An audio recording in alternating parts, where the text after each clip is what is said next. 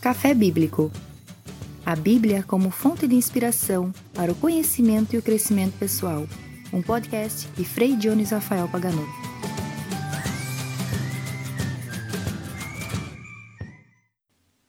Bem-vindos ao terceiro episódio do podcast Café Bíblico, que a cada semana vai partilhar um café e uma reflexão bíblica para atualizar algum ponto de vista do vasto conhecimento da cultura bíblica e assim cooperar no conhecimento e no crescimento pessoal.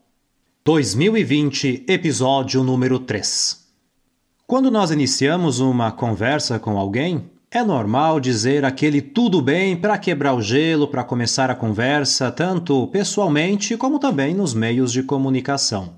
Mas nós sabemos que muitas vezes as pessoas, pelo tom de voz, pela fisionomia, pelo aspecto do rosto, as pessoas não estão tão bem assim. A resposta tudo bem pode ser, na verdade, algo muito superficial, pois as pessoas, nós mesmos, carregamos muitas vezes frustrações, tristezas, desilusões, abandonos, falências. Isso pode ser causado também por uma grande falta de motivação. Por isso que eu inicio esse podcast não perguntando para você que me acompanha tudo bem, mas como você está hoje? O que mais te motiva no dia de hoje? Sendo assim, eu dedico esse terceiro episódio do podcast Café Bíblico ao tema motivação, um detalhe que faz toda a diferença. Um texto bíblico. Para acompanhar o nosso café e a nossa reflexão bíblica do dia de hoje, eu vou ler algumas partes essenciais dos discípulos de Emaús. Evangelho segundo Lucas, capítulo 24. No domingo de Páscoa, dois discípulos viajavam para um povoado de Emaús, a 11 quilômetros de Jerusalém. Enquanto conversavam, o próprio Jesus se aproximou e caminhou com eles Porém, os seus olhos não o reconheceram. Jesus lhes disse: Sobre o que vocês estão conversando? Eles pararam com o rosto sombrio. Um deles, chamado Cleofas, perguntou: Você é o único forasteiro em Jerusalém que não sabe o que aconteceu com Jesus Nazareno? Nós esperávamos que ele fosse redimir Israel, mas ele foi crucificado há três dias. É verdade que algumas mulheres tiveram uma visão de anjos e declararam que ele está vivo, mas os outros discípulos não o viram. Jesus então lhes disse: Insensatos e lentos de coração, e explicou todas as Escrituras. Quando se aproximaram do povoado, Jesus fez de conta que ia mais adiante. Os discípulos então insistiram: Permanece conosco, pois já é tarde. Ele então entrou e jantou com eles. Nesse momento, os olhos dele se abriram e o reconheceram, mas ele desapareceu diante deles. Os discípulos então disseram um ao outro: Não ardia o nosso coração quando ele nos falava pelo caminho? Naquela mesma hora, eles se levantaram e voltaram para Jerusalém. Um café ajuda a refletir. O nosso podcast Café Bíblico dedica sempre atenção, obviamente, a partilhar uma xícara de café e uma reflexão bíblica, procurando atualizá-la ao nosso contexto, para assim colocar aquela pulga atrás da orelha, provocar uma reflexão e, de certo modo, partilhar um pouco daquilo que a Bíblia significa na vida de cada um de nós. Eu dedico atenção ainda a esses episódios pascais que aconteceram naqueles dias após a ressurreição, porque essa grande festa da Páscoa era a principal do povo judaico. Quem quisesse celebrar a Páscoa tinha que ir para Jerusalém. Por isso que aquela cidade ficava praticamente cheia naquela semana que antecedia essa grande festa. Emaús era um povoado a mais ou menos uns 11 quilômetros de Jerusalém, então muitas vezes quem não tinha possibilidade de estar na cidade, de manhã bem cedo ia fazia os seus ritos, participava e tudo, e no fim do dia voltava para o povoado, já que a cidade ficava lotada e praticamente não tinha lugar para todo mundo. E aqui nós sabemos que dois discípulos, no domingo da Páscoa, estão voltando para casa. Um deles tem nome, Cleofas, o outro não tem. Para quem se lembra, no podcast anterior eu falava que quando uma pessoa, um personagem bíblico, não tem nome na narração, isso significa que eu que estou lendo posso tranquilamente colocar o meu nome naquela narração. Cleofas e eu, você, cada um de nós, estamos voltando para Emaús no domingo de Páscoa, no fim daquele dia. Essa primeira parte do caminho foi triste. Aqueles 11 quilômetros pareciam muito mais longos do que realmente eram, porque o rosto dos discípulos era sombrio, eles estavam sem aquela motivação interior para caminhar. Eles preferiam caminhar ou logo no amanhecer ou no fim do dia, justamente porque o sol era um pouco mais fraco. As pessoas evitavam fazer caminhadas no meio-dia ou nos horários próximos aonde o sol era mais forte e como praticamente eles tinham um bom físico, já que eram acostumados a essas caminhadas, é possível que aqueles 11 quilômetros deve ter durado mais ou menos umas duas horas, duas horas e meia no máximo, já que muitas vezes se caminhava também em caravana para evitar os perigos e assim o passo era um pouco mais lento para acompanhar os demais. Então, digamos que sair de Jerusalém e ir para Emaús é um caminho triste, sobretudo porque aqueles discípulos perderam a motivação. Aquele Jesus que eles estavam seguindo não existe mais na mente deles. E eis que um forasteiro, que não sabe de nada, aparentemente começa a caminhar com eles. Cleofas e o outro discípulo reprovam esse forasteiro. Quando Jesus pergunta a eles o que estão discutindo, eles param, aquele rosto triste, e quase que dão uma dura em Jesus. Mas você é o único que não sabe? Nós sabemos o que aconteceu, você não sabe de nada. E eles reprovam também as mulheres que foram naquela mesma manhã no sepulcro, Maria Madalena e as demais, e tiveram esse contato com o ressuscitado, e dizem: aquelas mulheres estão contando uma mentira. Quando os outros discípulos, que nós falamos no podcast anterior, Pedro e o discípulo amado vão até o sepulcro vazio e veem a mesma coisa, Cleofas e o outro também não acreditam neles. Reprovam Jesus, que é o forasteiro, reprovam as mulheres, reprovam os outros discípulos e, além do mais, criticam Jesus. Ele deveria liberar Israel, mas não fez nada. Como se eles estivessem quase que dizendo: Jesus nos enganou. Então, se nós tivéssemos que dar uma nota para a motivação deles de 0 a 10, eu daria 2, no máximo 3, se não quase que zero. Estão voltando para casa tristes, desanimados, derrotados, sem aquela força interior. E além do mais, quando falam daquela expectativa que tinham, estão quase que dizendo: giramos a página. Aquilo que nos motivava antes não interessa mais. E fazendo esse caminho, agora é o forasteiro que eles acham que é forasteiro que reprova. Insensatos, sem conhecimento, pessoas bobas, lentas de coração. Será que vocês não entenderam o que realmente aconteceu? Jesus explica as Escrituras, faz com que eles redescubram o significado de tudo aquilo aquela chama interior que motivava, que estava praticamente apagada, agora começa a acender. Tanto que quando eles chegam no povoado de Emaús, nessa segunda etapa do caminho, eles dizem para aquele forasteiro que antes eles reprovaram: fica conosco, já é tarde, o sol desceu, vamos jantar junto, vamos continuar essa conversa. Por isso que eu acho que aquela nota da motivação deles, que talvez eram dois ou três, começou a subir. Vamos dar para eles agora um seis. Eles estão recuperando um pouco aquela motivação.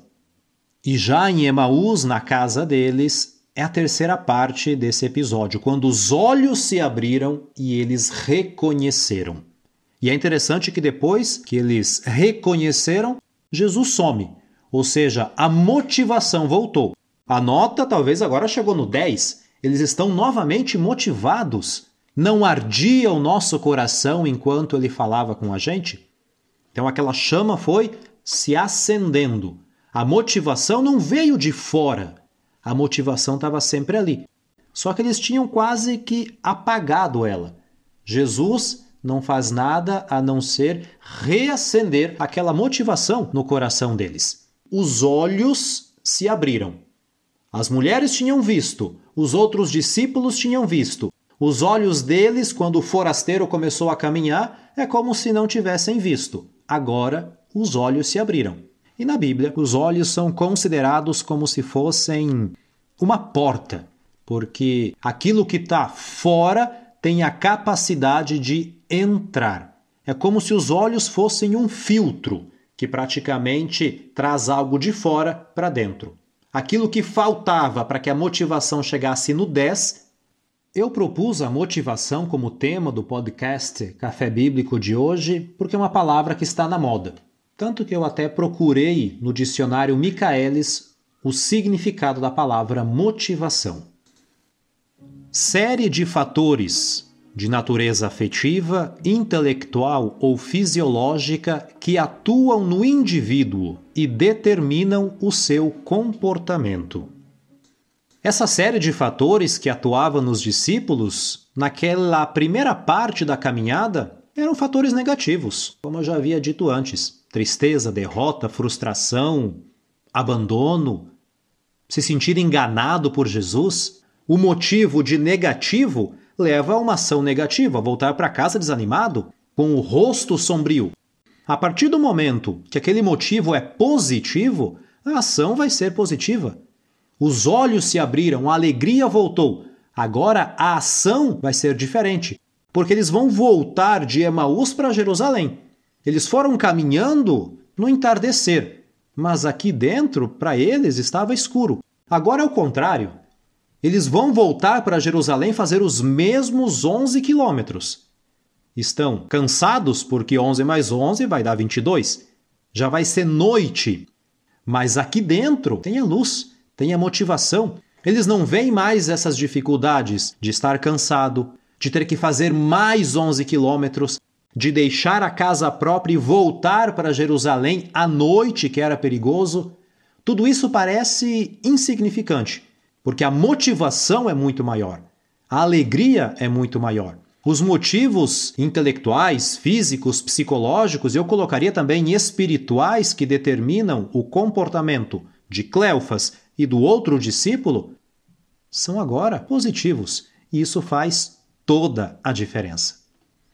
E eu havia dito que a motivação é algo interior. Nós podemos sim ouvir um bom discurso de uma pessoa, ouvir uma música, assistir um filme, ver um vídeo, algo que nos motiva. Mas quando aquela motivação é exterior, é extrínseca, vem de fora, ela dura pouco. Agora, quando eu descubro qual é a minha motivação, aquilo que eu gosto, aquilo que me dá prazer e que eu carrego aqui dentro, eu faço as coisas quase que naturalmente. Ser motivado se torna um hábito, algo que eu carrego sempre comigo. Não que a motivação exterior não seja necessária, mas ela é, digamos assim, secundária. Enquanto que os discípulos não descobriram que aquela motivação estava aqui dentro, eles não teriam a coragem de fazer aquele caminho de volta e retornar para Jerusalém. Por isso que a motivação faz com que os discípulos olhem para o futuro, eles já não veem a hora de estar com a comunidade mais uma vez e partilhar aquilo que eles concordavam. Mas, sobretudo, esse caminho que eles estão fazendo no presente também tem o seu valor. A motivação faz com que eu aproveite a viagem. Aqueles 11 quilômetros se tornaram leves, não são mais tão pesados, mas, sobretudo, olham para o futuro, misturando presente e futuro. A motivação faz com que a viagem seja leve e, sobretudo, chegar em Jerusalém e ter aquele encontro com a comunidade é algo que para eles não tem preço. É aquilo que eles estavam almejando naquele momento, que motivava todo aquele caminho. Por isso que discípulos motivados fazem toda a diferença. Por isso que filhos de Deus motivados fazem a diferença. Sobretudo agora, nesse momento onde em algumas partes nós temos a quarentena, em outras partes a necessidade de isolamento social, divisões, opiniões diferentes. Encontrar sim a motivação diante das dificuldades que estamos passando em relação à epidemia, a problemas políticos, econômicos, de relacionamento. É óbvio que a Bíblia não vai nos dar um método motivacional. mas vai nos apresentar a grande motivação que faz com que o nosso caminho possa se tornar um pouquinho mais leve, porque queremos aproveitar o presente e olhar para o futuro. Considerações finais. Fazendo então as considerações finais do nosso café bíblico do dia de hoje, eu repito que a Bíblia não traz um método de motivação, mas apresenta a pessoa que nos motiva. A motivação não vai resolver todos os nossos problemas, mas vai ser aquele combustível que nós necessitamos. Porque vai ter momentos onde nós vamos nos sentir como o motor 1.0 na subida. Vai ter momentos onde vamos nos sentir um motor turbinado no plano, o combustível vai ser o mesmo, mas pode mudar o motor, pode mudar a potência. Em alguns momentos, o caminho vai ser feito muito mais rápido, um motor muito mais poderoso. Em outros momentos, aonde aquela carga vai ser excessiva e o motor vai ser um pouco mais fraco, aquele mesmo combustível vai deixar com que nos sintamos não tão poderosos, mas constantes esse motor não se apaga. A viagem vai ser um pouco mais longa, mas ela continua sempre. Essa é uma das mensagens, uma das tantas mensagens que a narração de Emaús pode nos transmitir. A motivação é esse combustível interior que faz com que a nossa viagem sempre continue. Não interessa o tempo que nós necessitamos para percorrê-la, ela não pode parar. Os discípulos mudaram o ânimo de um rosto triste, de olhos que não viam, agora tem um coração que reconhece, tem os olhos que se abrem. Sobretudo, tem aquela sensação agradável, prazerosa que leva à ação. Essa é a motivação, esse é o combustível. Aproveitar a viagem. Saber que nós temos um objetivo a ser percorrido. O caminho, nós não sabemos exatamente qual vai ser por isso que devemos todos os dias redescobrir aquilo que nos motiva e, sobretudo, não esquecer desses fatores positivos, desses motivos positivos que nos levam à ação. Nós vamos sempre viajar, mas deixar de lado o rosto triste, sombrio, para talvez voltar para Jerusalém de um modo diferente. Assim, eu encerro o podcast Café Bíblico do dia de hoje fazendo aquelas mesmas perguntas do início como você está hoje. O que mais te motiva hoje? Ou seja, quais são as principais motivações interiores que fazem com que essa viagem de cada um de nós seja mais leve, mais agradável, nos leve às ações? Qual é o motivo ou os motivos positivos que te levam à ação? Então, muito obrigado por ter partilhado esse café. Que Deus abençoe uma ótima e abençoada semana e até o próximo podcast Café Bíblico na semana que vem. Um abraço do Frei Jones e até mais.